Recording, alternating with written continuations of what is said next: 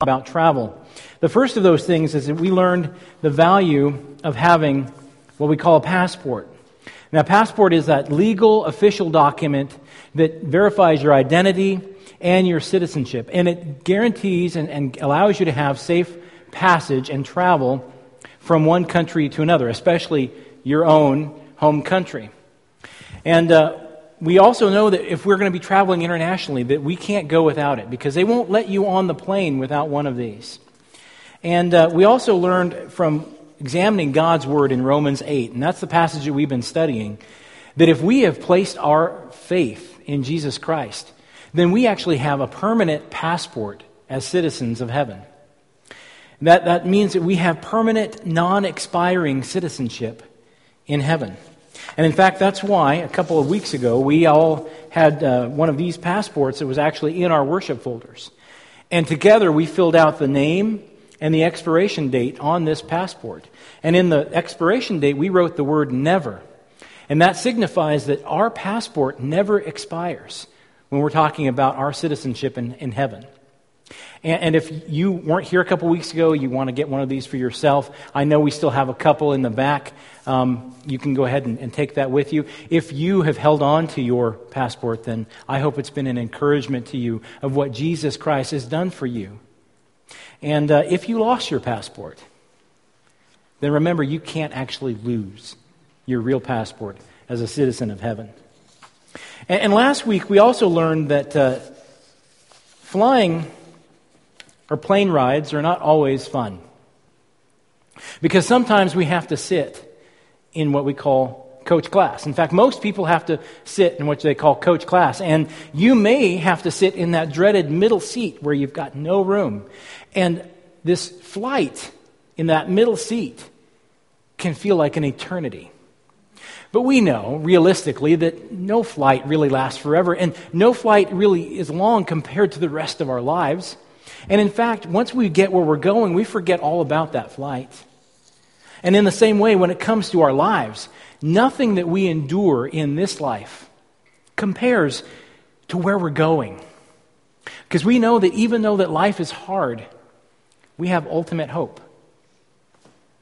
We have hope because of what Jesus has done. It's not because of the creature comforts of this life. It's because what Jesus did in dying for us in our place on the cross, taking on the punishment we, that, that we deserved, and allowing us and securing for us a future forever in heaven. And because of what he's done, if we put our trust in him, we get our permanent passport. And that gives us security, acceptance, and ultimate hope. Even though sometimes we have to ride in coach class in this life.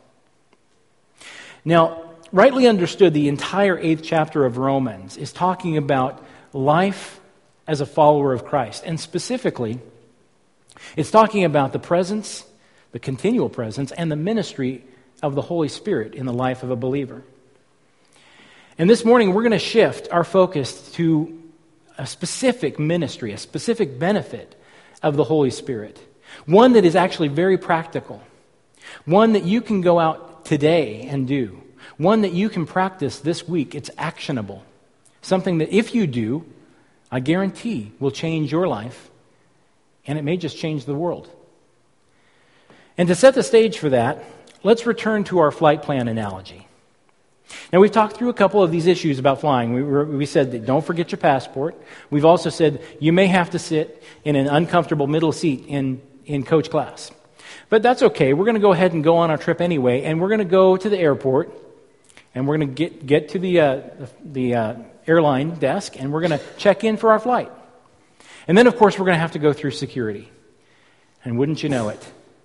But we get randomly selected for a pat down and for a complimentary show as we watch a TSA agent unpack all of our belongings right in front of us because they selected our bag to be inspected.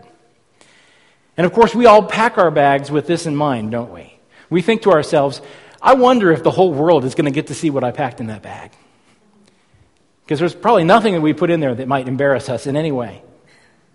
Because we get to see them all taken out, all taken out. And then finally, when the TSA agent is done, they say, okay, you're good to go. But we're a little backed up here, so you don't mind repacking this yourself, do you? Gee, thanks a lot. And now we're going to have to sprint to the gate to make our flight. By the way, how many folks have actually lost something going through the security process? Anybody? Okay, we got a few people. We got some honest people in this service, and that's great. Because I'll tell you that between security and those uh, the things that you leave in the seat pocket in front of you, because you know you you you you're not yourself when you've been up for more than 24 hours. Uh, I've lost a mouse pad. Uh, I've lost a projector pointer, and I've lost several books. I admit it. So now you make it to your gate. And wouldn't you know it, but they're already boarding. In fact, they're already boarding all rows.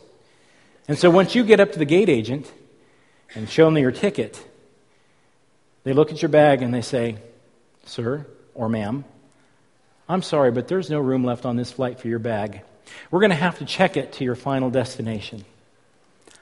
Uh oh. You can see it coming, can't you? Because you're about to be parted with your bag. Goodbye, bag. Or should I say, farewell? Because now we're worried that we're never going to see that bag ever again.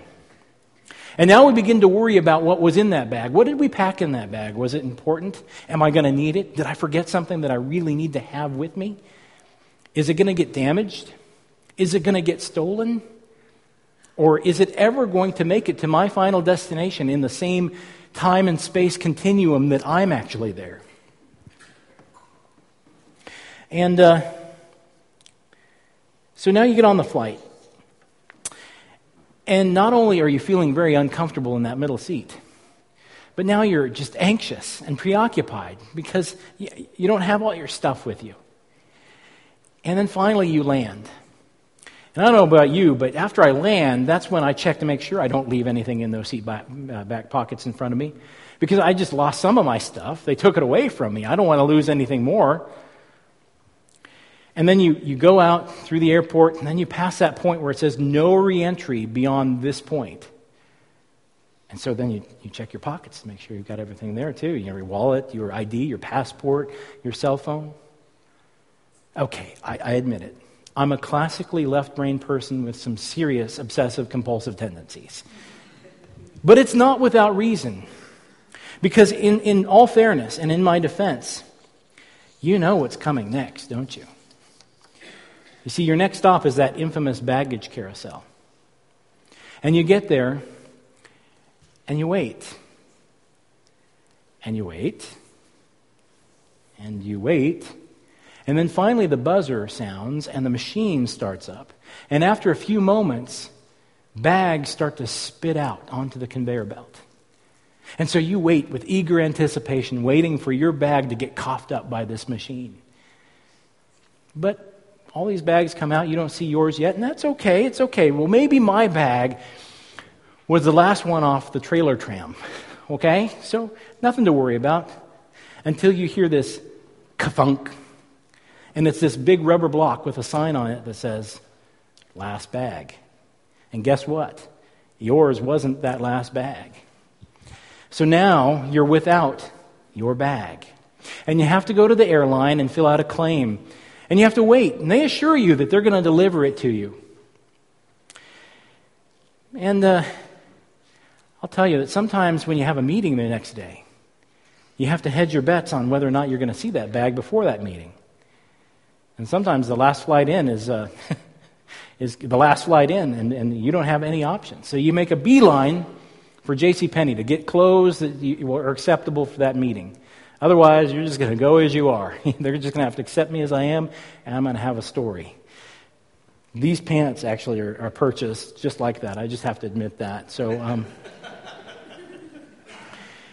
and uh, you have to forgive my distrust of the airline's ability to handle baggage. But you see, over the years, their batting average, at least with me, has been really impressive if we're talking about something going wrong. Over the years, there have been several trips where my bags, they've been reluctant to join me. There was once a trip where my wife and I, we, we were on a trip and we received half of our bag. Because when it came and got actually coughed out up by the, the baggage carousel, half of it had been sheared clean off, along with all the, you know, the valuables that were in that bag. So great, we got half a bag. But our favorite, our favorite by far, was a, a, trip that we took to eastern Canada. And when we returned here to Walla Walla, our suitcases didn't join us for, for 10 days. You see, unbeknownst to us, our suitcases had decided that they were going to take an Alaskan cruise without us. Because about a week after we arrived, we get a call from the cruise line agent, not the airline agent, but the cruise line agent in Ketchikan, Alaska, and they said, I think we found your bags. And you see, getting your bag lost is one thing. You can maybe get through that issue. But what if you left in that bag, or what if along the way it wasn't your clothes or your you know sundry items that got lost, but it was your money, like your credit cards or your checkbook or your cash. That, that's worse than losing your passport. And maybe you didn't forget those things. Maybe the, the airline didn't misplace those things. Maybe they got stolen. Or let's face it, maybe you got on the plane without realizing that you didn't have any money actually in your bank account. And when you get to the ATM, you're trying to make a withdrawal. Instead of getting cash dispensed from the machine, you get a slip that says, Transaction denied. Your account has insufficient funds for this transaction. Now, many, many years ago, uh, on a trip to, to eastern Canada, we had a wallet that was stolen along the way. And our bank was extremely helpful, actually, because once they got the call from the Royal Canadian Mounted Police, otherwise known as the RCMP or the Mounties, is probably what you're most familiar with, they shut off all of our accounts. Every last one. You see, they were proud of themselves. They had helped solve the mystery, they had helped find the culprits who took our stuff because they had left a financial breadcrumb trail all the way from the jewelry store to a shopping mall and then to the movie theater. And so our bank decided, well, we'll, we'll go ahead and we'll send you, we'll FedEx you uh, uh, replacement bank cards and credit cards. And you'll get them in only two business days. The only problem was because we're in Canada, FedEx required an additional day for uh, customs handling. But not only that, and this is a word of why, the why to the wise to you, that in Canada, FedEx doesn't work on Saturday or Sunday or on those Canadian holidays that you didn't even know existed.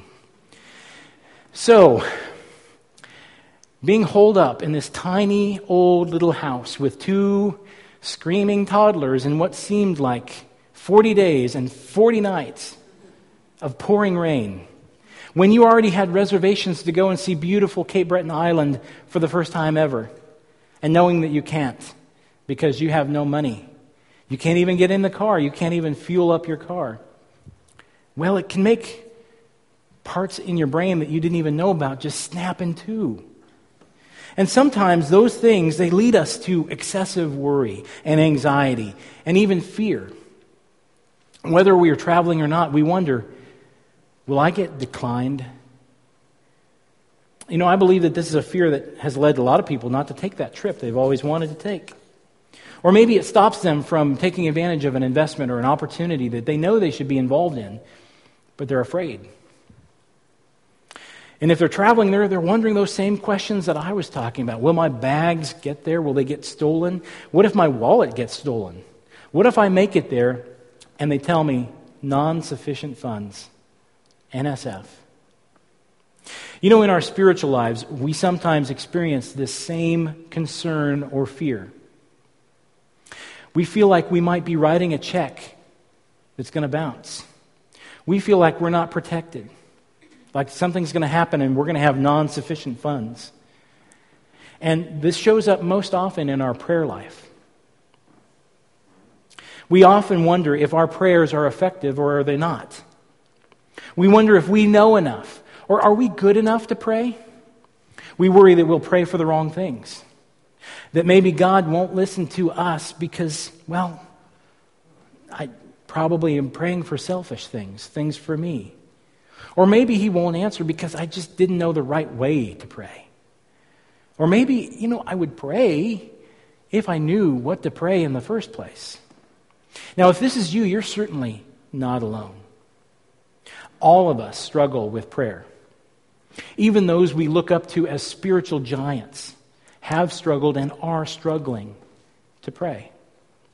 And we're going to hear this morning from a spiritual giant who also shared and admitted this own struggle in his own life. Our text this morning, it comes from Romans chapter 8. So if you want to grab your uh, copy of uh, God's Word, whether that's on your favorite device or in hard copy form, go ahead and turn with me to Romans chapter 8. And we're going to be reading verses 26 and 27. That's only two verses this morning. And again, that's Romans chapter 8, verses 26 and 27.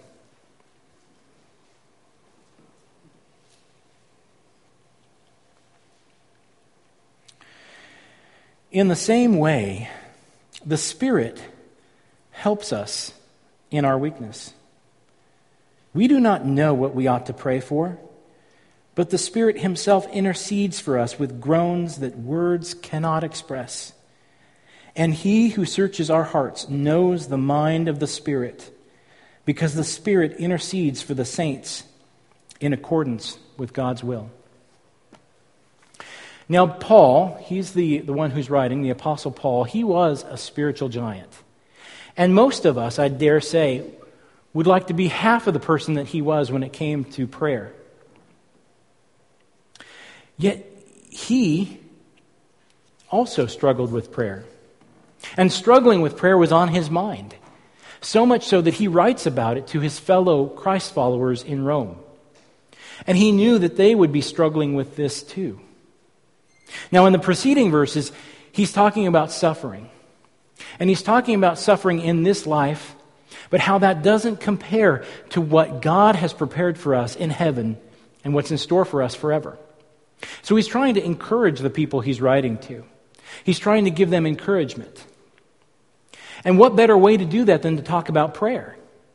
Because you see, prayer is the way that we communicate from this physical world in the here and now and what we see to the spiritual world that's perfect, that lasts forever, where God lives. The same God that we hope to see when we get to the end of our flight plan. But let's face it for many, prayer is a wet blanket on our fire. I mean, what are we supposed to pray? How are we supposed to pray? Are we getting it right? Are we good enough to pray? Is God even listening? Many of us have doubts about prayer. Maybe we've been trying prayer, but it doesn't seem to be working. Maybe we've been asking, well, if it does work, then why doesn't God answer? Or why? Why is it taking him so long? Does he even hear me? Or am I doing something wrong? Maybe our doubt about prayer has to do with our perspective and what we believe. Maybe we think to ourselves, well, God's plan and God's will is going to be accomplished no matter if I pray or not. No matter what I do, what God wants to happen is going to happen. So why bother praying? Because, you know, for some, prayer is just a, a placebo.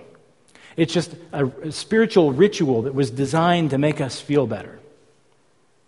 But Paul tells us that prayer is important. In fact, it's the first thing that he tells us to do in light of the suffering in this world.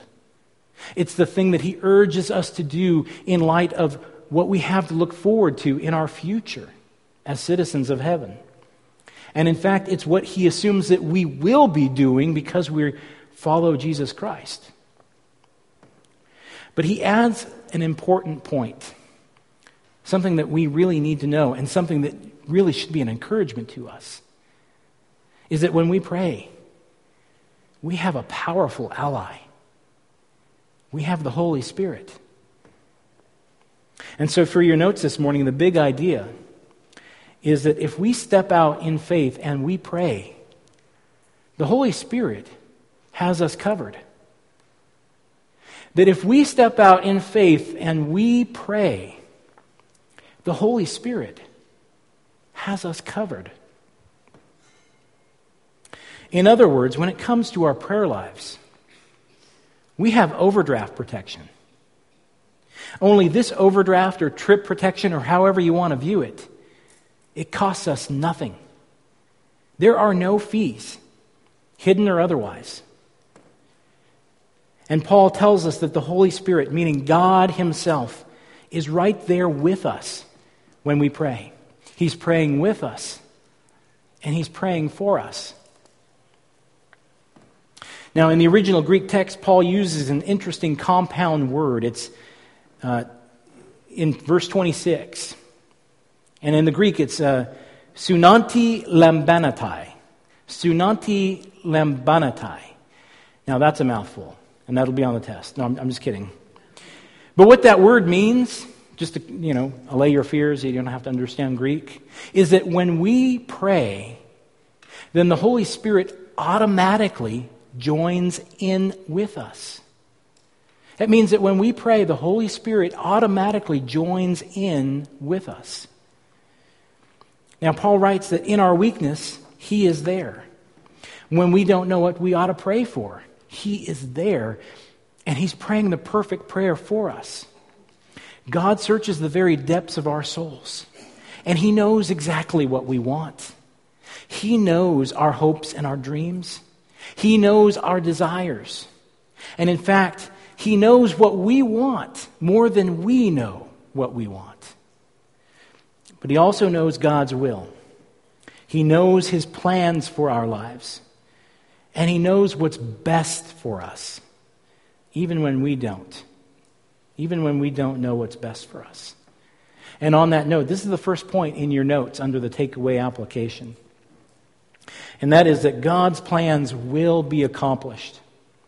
God's plans will be accomplished. Paul reminds us in verse 27 that the Spirit intercedes for us in accordance with God's will. Now, let's face it. When we pray, we pray for our own will. We pray for what we want and what we desire. And that's not all bad because we're praying what we think is best for us. We, we pray what we think is best for other people. We, we may even pray for what we think is best for our church.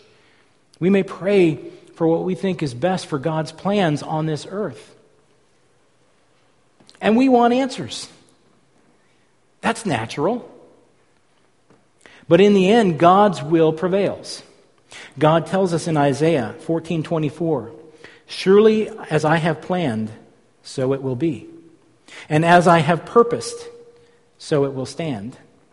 The Bible tells us also in Acts 4:28 that when it comes to God's will, even historically speaking, Jesus' enemies couldn't help but do what the power and will of God had already decided beforehand should happen.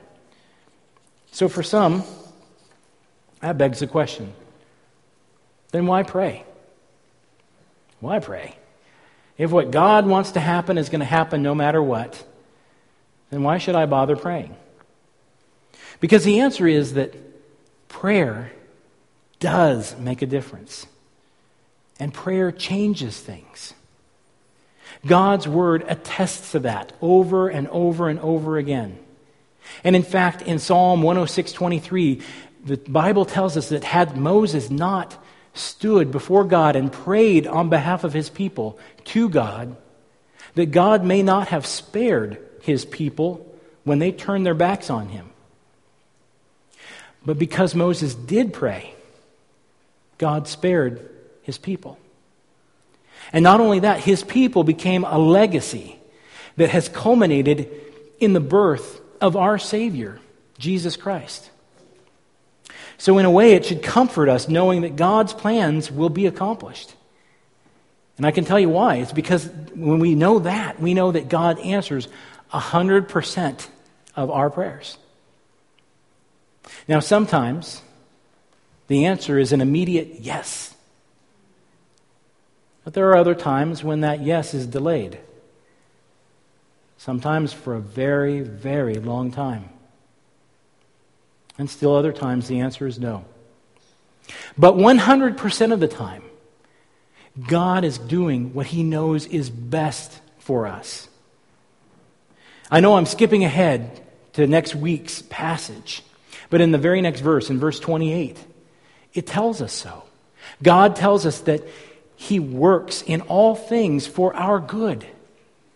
In all things, God works for our good. We know that big things happen when we are in alignment with God's will. And guess what? If you pray in faith and with the right intentions, you're in alignment with God's will. And we can pray with confidence then. That brings us to the next point because we can pray confidently, knowing that God has our back. We can pray confidently, knowing that God has our back. Now, the passage tells us this morning that God Himself prays with us whenever we pray. He's got our backs. Now, turn to the person next to you and say, I've got your back. You know, God has your back. He's got your back. Now, whenever we want to pray, sometimes we have something big we want to pray for. We'll ask somebody else to pray with us or pray for us. We may ask a spiritual giant in our life, somebody we look up to, Will you pray for me? You know, if it's important enough, we might ask if the pastor could pray for us. Because maybe, just maybe, if the pastor prays for us, then God will answer. But you know what? Why stop there? Why not go national? Let's see if we can get somebody like Andy Stanley or Billy Graham to pray for us. Because maybe if they pray, God will answer. Hey, but why stop there? Let's go international. Hey, let's see if we can get Bono to pray for us. You know, the guy from the rock band U2? Hey, I know he's not a pastor, but I've, I've heard that he believes in God and he's done a lot of great things for people around the world. And so when he speaks, people listen. So maybe if he speaks to God, God will listen. But why stop there? We're talking about flight plans, we're talking about Romans. Let's get on a flight, let's go to Rome. Let's go visit the Vatican City and see if the Pope will pray for us. Because after all, isn't he the vicar of Christ on the earth? I mean, if there's anybody that God would listen to on the earth, it's got to be the Pope. You see, when, when it comes to our prayer lives, we want all the muscle power that we can get because we see ourselves as weak. We see ourselves as unworthy to pray.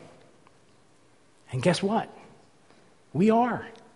The passage says so, but it says that the Spirit helps us in our weakness.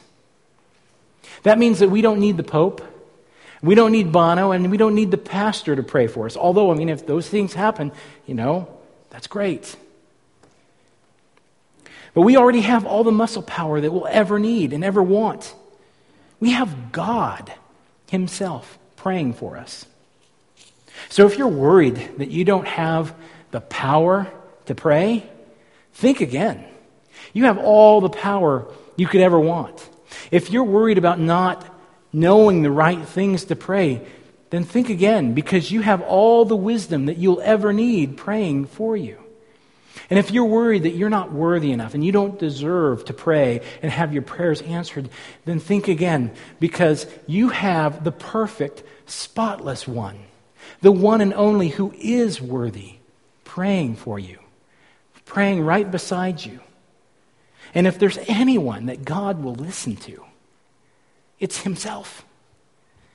And He's praying for you, and He's got your back. So now we can pray confidently, and we can make that practical too, because when we don't know what to pray, pray anyway. When we don't know what to pray, pray anyway. It doesn't matter if we know what to pray or not.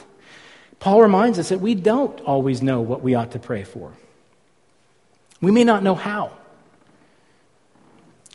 And, and we may not know how or what to pray even when we think we do. But pray anyway. Remember, the Holy Spirit is right there with us, praying for us. And when we don't know what to pray, He does. And when we don't want to pray, pray anyway. When we don't want to pray, let's pray anyway. Sometimes we don't want to pray. You know, there are times in our lives when we struggle to pray because we've lost hope or we've lost faith. Sometimes that's because of those struggles that we're experiencing in the proverbial coach class of this life. And sometimes those struggles, they can paralyze us and numb us. You know, we know we ought to pray. We may even have an idea of what we ought to be praying for, but we don't want to.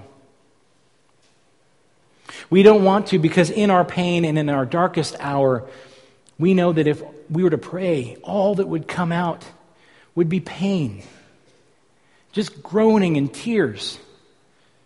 But Paul tells us that not only does the Holy Spirit pray with us and for us, but that he's also experiencing that pain with us. When we hurt, he hurts. He loves us. And when we hurt, he is uttering groans that are inexpressible.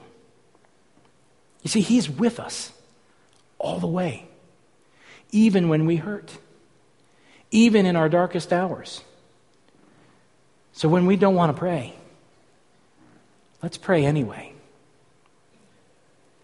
And when we're afraid to pray for the wrong things, pray anyway.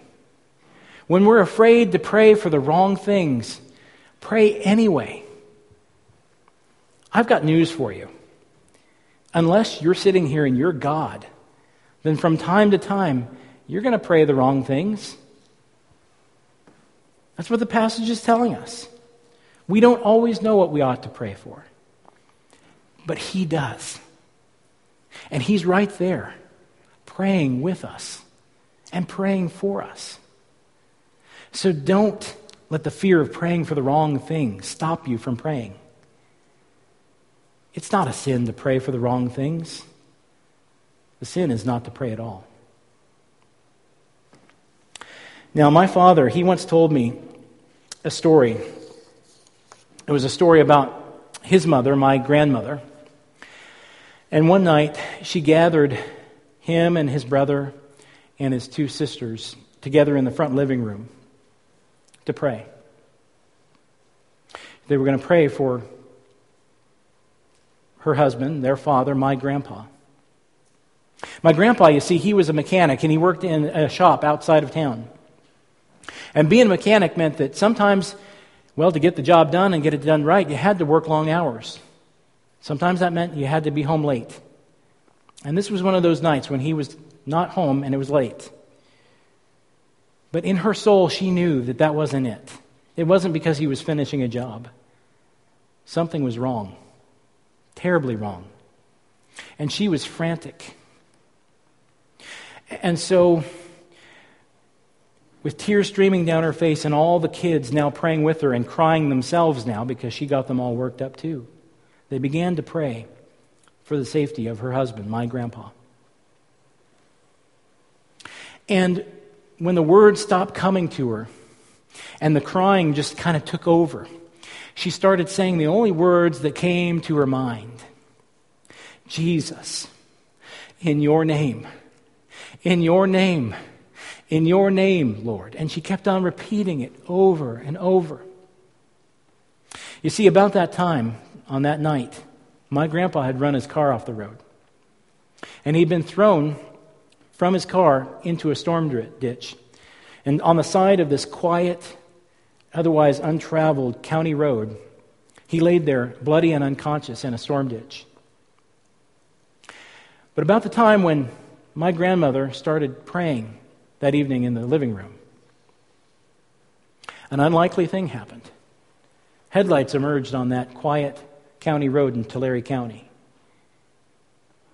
Headlights that belonged to a perfect stranger who saw the accident and stopped and found him in the ditch and pulled him out and gathered him up and put him in his car and rushed him to the hospital.